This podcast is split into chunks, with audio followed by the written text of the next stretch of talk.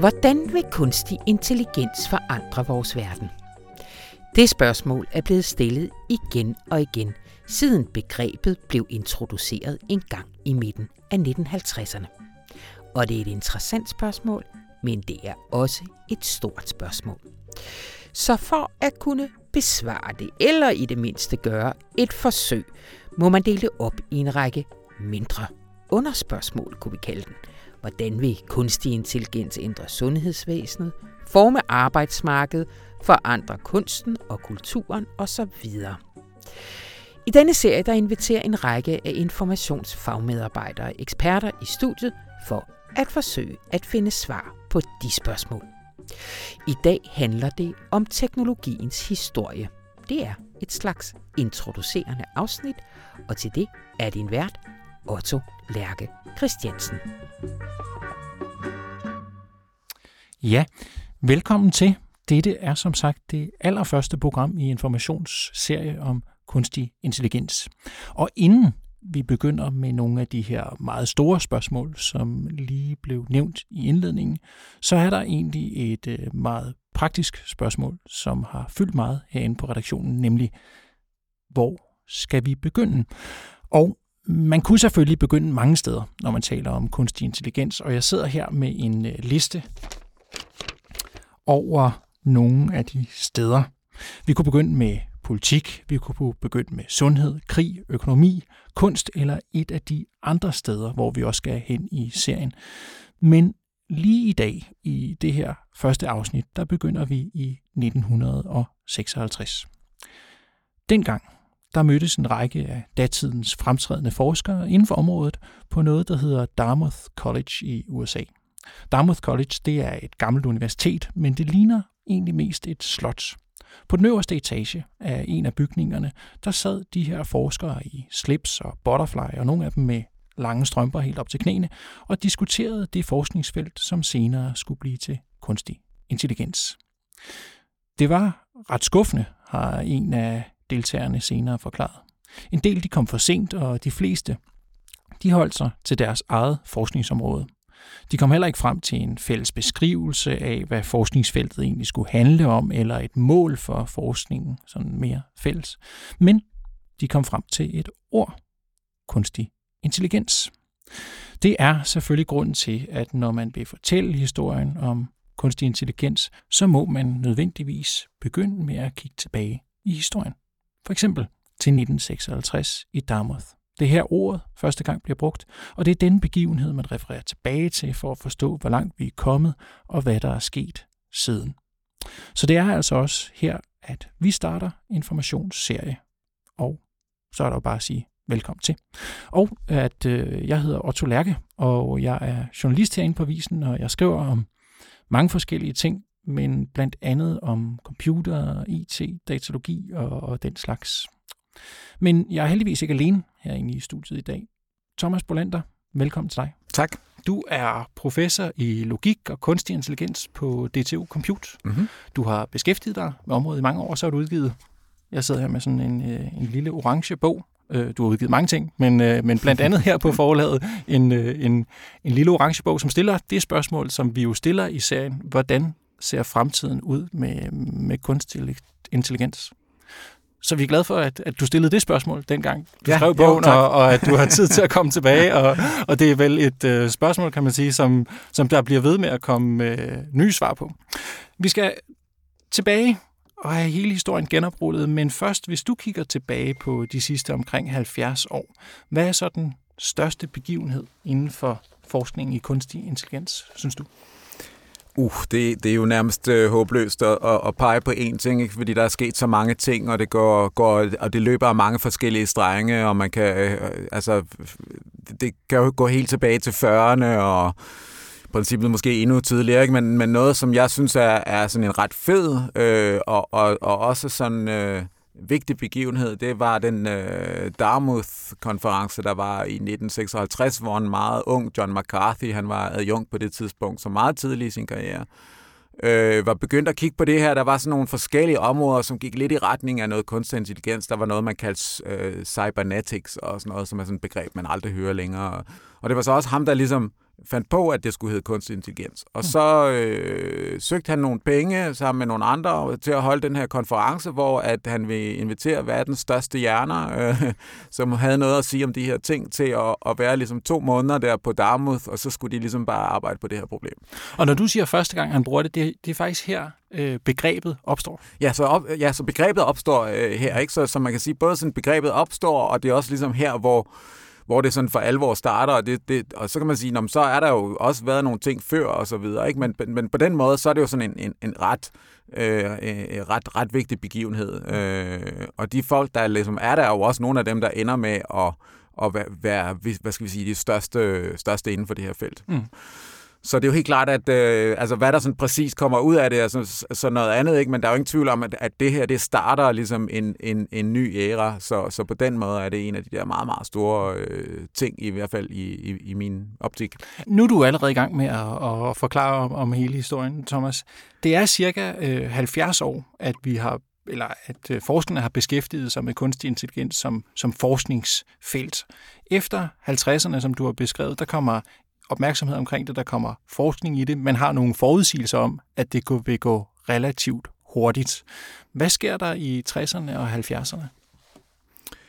Jamen altså, der, altså der, der kommer jo, øh, der er jo masser af ting, der bliver udviklet, og det er jo også sådan, altså der er den der, der er det projekt på Stanford Research Institute, så S R I, hvor de bygger Shaky the Robot, som kommer på øh, forsiden af Life Magazine der omkring øh, otteogtres niogtres eller sådan et eller andet, ikke? Og, og hvor der står ligesom... Øh, og hvordan ser det ud? Hvad er Shaky the Robot? Jamen, det, det ligner sådan lidt sådan en... Øh, ja, en lille indkøbsvogn eller, eller sådan et eller andet med, med en robot ovenpå, ikke?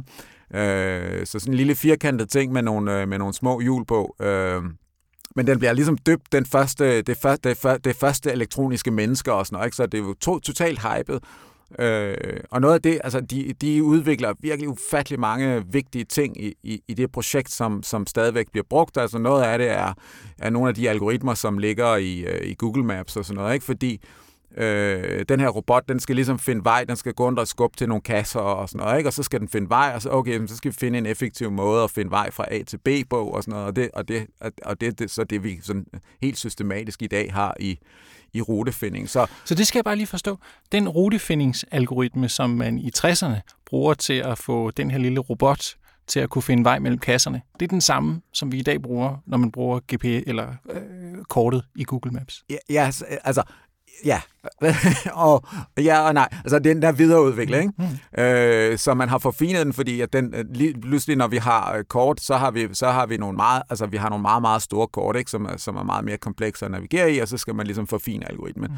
Men ideen er ligesom om at lave en intelligent algoritme, som ligesom har en eller anden idé om, hvornår kommer jeg tættere på, på, på mit mål, og bruger den information til at finde frem til målet hurtigt. Ja, den kommer, den kommer, den kommer tilbage derfra, ikke? Og så skal det ligesom bare forfines. Men det er da interessant, at det er de samme idéer, principper, ja, ja. Men som man jo, havde dengang. Sådan er det jo hele, sådan er det jo hele vejen hen. Altså, så, så, så, så man kan sige også, okay, så, så i dag snakker vi jo ufattelig meget, det har vi så gjort de sidste ti år mindst, øh, om, om, om kunstig neuralt netværk. Ikke? Fordi når vi, når vi snakker om ChatGPT, når vi snakker om ansigtsgenkendelse, når vi snakker om alle de her ting, så, så er den oprindelige idé til det her, det er jo, det er jo perceptronen, som går tilbage til, til nitten treogfyrre, ikke? Hvor den idé kommer, som, som direkte er inspireret af sådan en menneskelig øh, neuron. Og der, allerede der, så fantaserer man jo over, over, over det her om omkring at bygge en elektronhjerne dybest set. Ikke? Og i nitten otteoghalvtreds, så bliver den her såkaldte elektronhjerne så øh, bygget øh, af Rosenblatt, og han, han øh, og andre selvfølgelig ikke, men, og, men den bliver faktisk bygget med øh, kamera-input. Og så bliver bare faktisk bygget til billedgenkendelse, hvilket er sådan ret vildt at tænke på, ikke? Fordi vi snakker nitten otteoghalvtreds, altså hvor mange computer er der i nitten otteoghalvtreds? Og der er man altså på en eller anden måde ret langt fremme, ikke? Så i, og, og så har vi jo altså, og hvor lang tid er der så gået, inden, inden billedgenkendelse er blevet, blevet standard? Der er gået absurd lang tid. Altså det er jo noget måske inden for de sidste fem år eller sådan noget, hvor det begyndte at skalere, og vi tør at, at, at lave en autopilot i en bil, som er baseret på, på, på de her idéer. Men det går altså, og hans. Og hvad er ligesom din ja. sådan konklusion på det, Thomas, at vi de idéer, vi havde i treogfyrre eller i nitten tresserne, egentlig er de samme principper, som vi bygger på i dag. Ja, betyder men... det ikke, at vi ikke er kommet længere? Eller hvad jo, jo, selvfølgelig er vi kommet meget længere. Det, altså, så betyder det jo så bare, at det var jo geniale idéer. Hmm. Men, men, men, det, men, men tit så er det der... Ja, men okay, men jeg tror faktisk, at i kunstig intelligens, så handler det ufattelig meget om skalerbarhed. Altså, okay, så nogle gange så har du noget, som du ved ikke engang, hvordan du skal løse. Altså, men, men tit så handler det om, at du har... Øh, Øh, du har en eller anden teknik, som i princippet virker, hvis din computer var kraftig nok, og du havde al den data, du gerne ville have og sådan noget, ikke? Men at, at du ikke kan få det til at skalere. Og så har man de der... Så, så computerkraft og data er nogle af de ting, der manglede dengang i fyrrerne. Ja, og så og manglede der også ligesom nogle forfininger og idéer for at få dem til at skalere bedre. Altså, så, så du kan godt have, hvis du har en dårlig idé, så, altså, så er det jo nogle gange øh, ligegyldigt, hvor kraftig din computer er. Så vil, så vil, altså, vil det ikke bare, så vil det ikke skalere godt nok. Altså, så, så det er ligesom en kombination af ting, ikke? Men man kan sige, at grundidéerne ligger allerede der. Og, og så har det bare været uklart, om det... om det kunne skalere godt nok, ikke? Det altså, det. Ja. Ja. Interessant. Så bevæger vi os øh, fra tresserne og halvfjerdserne over til begyndelsen af firserne, slutningen af halvfjerdserne også, hvor kunstig intelligens, opmærksomheden omkring teknologien forsvinder lidt. Jamen det gør den jo så, fordi der er den der kunstig intelligensens vinter, hvor, mm. hvor der er sådan et meget berømt øh, tidspunkt, hvor at, øh, jeg tror det er treoghalvfjerds måske, hvor den britiske regering øh, sløjfer al øh, forskning i kunstig intelligens, fordi de siger ligesom, øh, der er blevet lavet en rapport, der siger, jamen øh, kunstig intelligens har ikke leveret på noget som helst af det her, som man var blevet lovet, fordi man var blevet lovet tænkende maskiner og så videre, og se nu, øh, hvad vi har, ikke? Det kan godt være, at de kan spille skak, men altså, ja, okay, fair nok, så kan de ikke så meget andet. Og så køler det vel lidt ned til, øh, til sådan omkring øh, slutningen af firserne, og øh, så laver øh, det amerikanske forsvar, de, de laver sådan et planlægningssystem øh, til at styre sådan noget krigslogistik, øh, hvor, hvor de så vurderer, at, at øh, hvad hedder det, de, de penge, de sparer på og ligesom har lavet det her system, øh, er et højere beløb end det, som de nogensinde har investeret i. I, i, i kunstig intelligens, altså i historien. Og de har investeret meget, skal jeg lige så sige. Ikke? Fordi, så det fordi, kan svare sig, finder man øh, det sådan noget, ja, så, ja, så, så det, det vil jo være deres påstand. Ikke? Og, og så samtidig så også øh, i, i årene efter der, er der nogle begivenheder, som også i, sådan, i offentligheden får meget opmærksomhed. Altså for eksempel inden for, for skakkens verden. Ja, så nu kommer vi så længere op, ikke? Så, så, og, og, og der kan man sige, der er det jo, det, apropos skalerbarhed, det er jo også interessant, at allerede der i halvtredserne har man skakcomputer, som spiller bedre end de fleste amatører, ikke? Men de er jo ikke på verdensmesterniveau. Og skak er sådan et ekstremt øh, veldefineret og velafgrænset problem, så det er super lækkert at, at, at prøve at lave computere, der er gode til det. Altså, det, det er virkelig sådan et dejligt øh, problem. Øh, og, og det... sætter I B M sig så for at, at, at, at prøve at vise, at det, det kan de godt, og så uh, bygger de den her supercomputer øh, med fem specialdesignede skakprocessorer. Altså, de laver simpelthen hardware, der, der kun er bygget til at spille skak, ikke? Og som så ender med at blive verdensmester i skak i nitten syvoghalvfems. Mm. Og det er, jo et, øh, det er jo et meget omtalt eksempel, men ja. Det er også øh, stadigvæk øh, minder om, om nogle af de andre intelligente systemer, som er blevet bygget. Altså det er ligesom du siger, et meget afgrænset problem. Det løser én opgave. Mm-hmm. Lidt ligesom man senere har set, det kan genkende en computer, der kan genkende en, en hund fra en kat. Eller sådan. Mm-hmm. Det er stadigvæk lidt afgrænsede problemer. Så hvis man ligesom kigger på, tilbage på historien, så mange af de ting, som computeren har kunne løse, når man håbede på, at den kunne løse nogle af vores øh, kognitive problemer. Nogle af de problemer, som vi ikke brugte arme og benene til, men som vi brugte hjernen til, så har det ofte været øh, problemer, som har været defineret for computeren. Genkend en hund fra en kat på et billede, eller øh, kør et bestemt sted hen gennem et kort, øh, kortest mulig afstand. Øh, du kalder dem, du kalder dem afgrænsede systemer. Kan du ikke lige prøve at forklare, hvad du mener? Jo, altså der, der er sådan lidt mange forske- der er mange forskellige ligesom, øh, begreber, man kan bruge her, eller der er mange, altså folk bruger forskellige begreber til nogenlunde at snakke om det samme, ikke? Men, men man kan tænke på kunstig intelligens som ender, altså at man kan sådan have snævere eller bred kunstig intelligens, ikke? Og, og den snævere kunstig intelligens, det er, hvis du, hvis du siger, når man, vi vil egentlig gerne bare lave et system, som kan løse en specifik opgave, altså Så løs sådan en logistisk opgave for eksempel, eller spille skak, eller, eller et eller andet. Ikke? Altså, så det er meget afgrænset. Og så, så vil man jo sige, jamen hey, vent lidt, det er jo ikke det, som mennesker gør. Vel? Altså, vi lærer jo også hele tiden nye opgaver, ikke? Så vi kan jo ikke køre bil og spille skak og sådan noget, når vi bliver født. Altså, det lærer vi undervejs. Så der må være et eller andet, vi på en eller anden måde ikke har fat i, hvis, hvis det, vi gerne vil have, er sådan en, en generel øh, kunstig intelligens. Så hvad vil du sige, Thomas? Du har sådan et øh, sjovt eksempel i din bog, hvor du refererer et studie fra seksten, tror jeg det er, hvor de har undersøgt øh, påstanden om, hvornår får vi en Aha, generel ja. kunstig intelligens. Og så har de udregnet et, øh, et gennemsnit over, hvornår forudsiger man det. Og det viser sig, at uanset om man spørger i nitten fyrrerne, halvtredserne, tresserne og halvfjerdserne, så ligger det sådan cirka tredive år ude i fremtiden. Og det vil jo selvfølgelig også sige, at hvis det bliver ved med at ligge tredive år ude i fremtiden, så, så når vi det rigtigt. Men hvor vil du sige mellem de her to, øh, to felter, altså den der veldefinerede løs en opgave, ro en rute til den anden, genkende noget på et billede, og så den anden, som er mere menneskene lignende. Mm, mm. Hvor er vi øh, lige nu? Det er, ja, det, vi det er simpelthen så svært. Altså, altså, man, altså et eller andet sted, så er vi jo, altså vi er jo i hvert fald bevæget os over retningen af det mere menneskelignende, ikke? Men altså det spørgsmål, der blev stillet i det der studie, det var jo sådan noget med, hvornår... hvornår med, med hvad for eksempel? Øh, altså, hvor, hvor, hvor, hvor, hvor, hvorfor vi... Eller med hvor hvad bevæ- vi er tættere på. Ja. Jo, jo, men så, så er det jo sådan noget ChatGPT, ikke? Fordi ja. der er jo ligesom...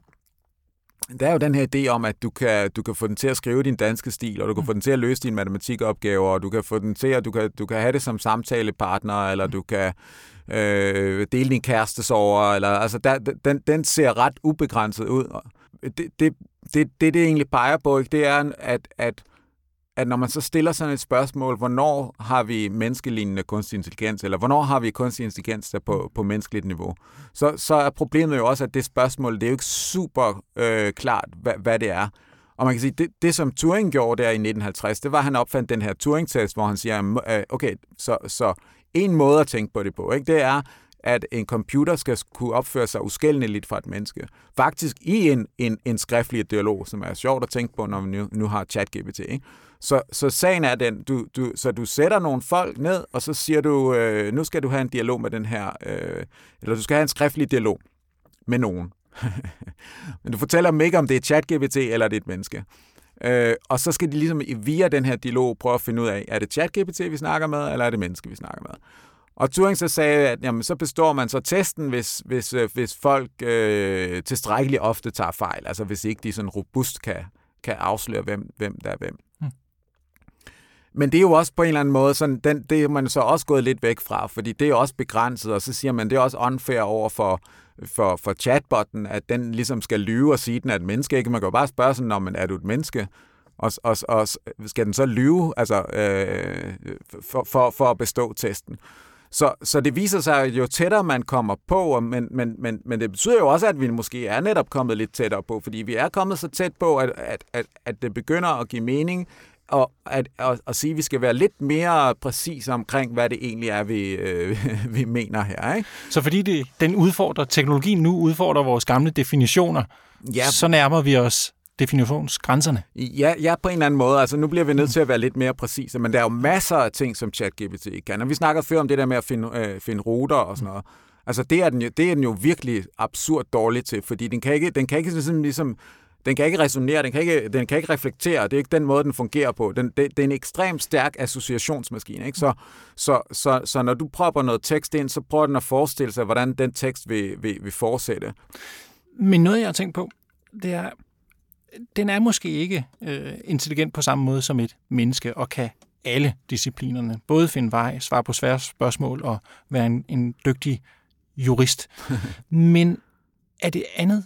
Er det egentlig sådan ønskeligt, øh, kunne man forestille sig? Altså ud for, ikke sådan ud for sådan filosofisk øh, øh, synspunkt, men mere bare brugbart. Fordi jeg tænker på, mens vi har haft meget fokus i halvfjerds år på teknologi, som ligner de ting, vi kan. Altså kan den finde ud af at tale, for eksempel? Kan den foregive at være et menneske? Så er det teknologier, som har løst meget mere kedelige problemer, som egentlig har forandret vores verden. Om en robot, der kan skrue et bildæk på, eller en algoritme, der kan placere containere på den rigtige måde, eller en, der kan hjælpe os med at finde vej, eller hjælpe det amerikanske militær med at finde vej eller pakke ting. Det er dem, der har sådan forandret vores samfund mest. Og på den måde, så de her, som ja, de er ikke intelligente på den her udvidede måde, men de løser enkelte opgaver virkelig godt. Det er dem, der sådan ligesom er revolutionære. Det er der, revolutionen er. Ja, ja, det kan du sige, og, og, og, og det vil det jo stadigvæk være, hvis du skal give nogle garantier. Altså, man kan ikke rigtig give, altså, jeg vil ikke sætte ChatGPT øh, bag rattet i en, i, en, i en bil eller sådan noget, vel? Fordi det, altså, nogle gange så gør den jo nogle meget, meget mærkelige ting. Altså, så, så, så der skal man jo have noget andet teknologi, hvor man bedre kan give nogle garantier for, at det opfører sig ordentligt. Øh, tilsvarende i Amazons lagerhaller, de robotter, de har der, altså, de, skal jo, de skal jo vide og være sikre på, at de robotter kommer frem til tiden, så der skal man designe nogle algoritmer fra bunden og bruge nogle klassiske teknikker, og så gør man det. Men dermed, hvis jeg må stoppe, ja. Og dermed er det, du siger, vil, vil, vil, kunne man sige, jamen vores fascination af den udvidede kunstig intelligens, jamen den er sådan egentlig lidt skæv. Nej, nej, nej, nej, jeg tror, jeg vil sige, at det, ja, det kan du sige på en måde, men, jeg, jeg, men der er jo også noget i det, ikke? Fordi, fordi hvis, hvis, jeg, hvis, hvis, hvis jeg så vil begynde at bygge nogle maskiner eller biler eller et eller andet, ikke? Så, så ved jeg jo godt, at, at jeg bliver nødt til at have nogle specialdesignede robotter med noget specialdesignede software, der ligesom kan, kan, kan gøre det, ikke? Så, så, så, så selv i de der situationer, så kan der jo godt være den her drøm om, tænk hvis vi nu havde sådan nogle humanoide robotter, menneskelignende robotter med arme og ben og sådan noget, sådan noget som blandt andet Elon Musk også drømmer om at lave, som han, hvis i øvrigt lovede, vi ville have sidste år, eller sådan noget. tredive år frem i tiden. Ja, ja, det må vi se. Men, men den idé ligesom om, at, ligesom at du kan ansætte en ny person, og så sige, hey, jeg, skal, jeg vil gerne have dig til at, at, at gøre det her, jeg vil gerne have dig til at skrue de her hjul på, ikke? Og så kommer, så kommer den her person en dag, og så siger, hey, jeg, jeg tror, jeg har fundet ud af, hvis vi nu lægger de der hjulkapsler derovre i stedet for, så sparer vi noget tid, fordi så, så kan vi gøre det på den her måde, eller hvad hvis nu vi laver, sætter en streg her, og så er de meget flottere, eller, eller, eller altså, der er jo stadigvæk en hel masse aspekter af det her med at være menneske, at være en menneskelig ansat, som, som man ikke får ved at specialdesigne en robot, som, alligevel, som trods alt er, altså, så, så bare øh, løser den her øh, opgave på den samme måde hver gang. Ikke? Og hvis der kommer nogle udfordringer, eller hvis der står noget i vejen, eller et eller andet, så, så, så, så, så kollapser den måske. Ikke? Thomas Bolander, her til, til sidst, så vender vi lige tilbage til, til den bog her, som jeg sidder med, som du har skrevet for nogle år siden på, på Informationsforlag. Hvordan ser fremtiden ud med kunstig intelligens, står der på, på forsiden. Til sidst, hvad er den største mulighed, som du ser det, og hvad er den største trussel inden for det her område? Øh, måske skal jeg starte med truslen først, så, det, så vi kan ende på noget positivt. Ja, ja, ja, ja, øh, ja, det er en god idé.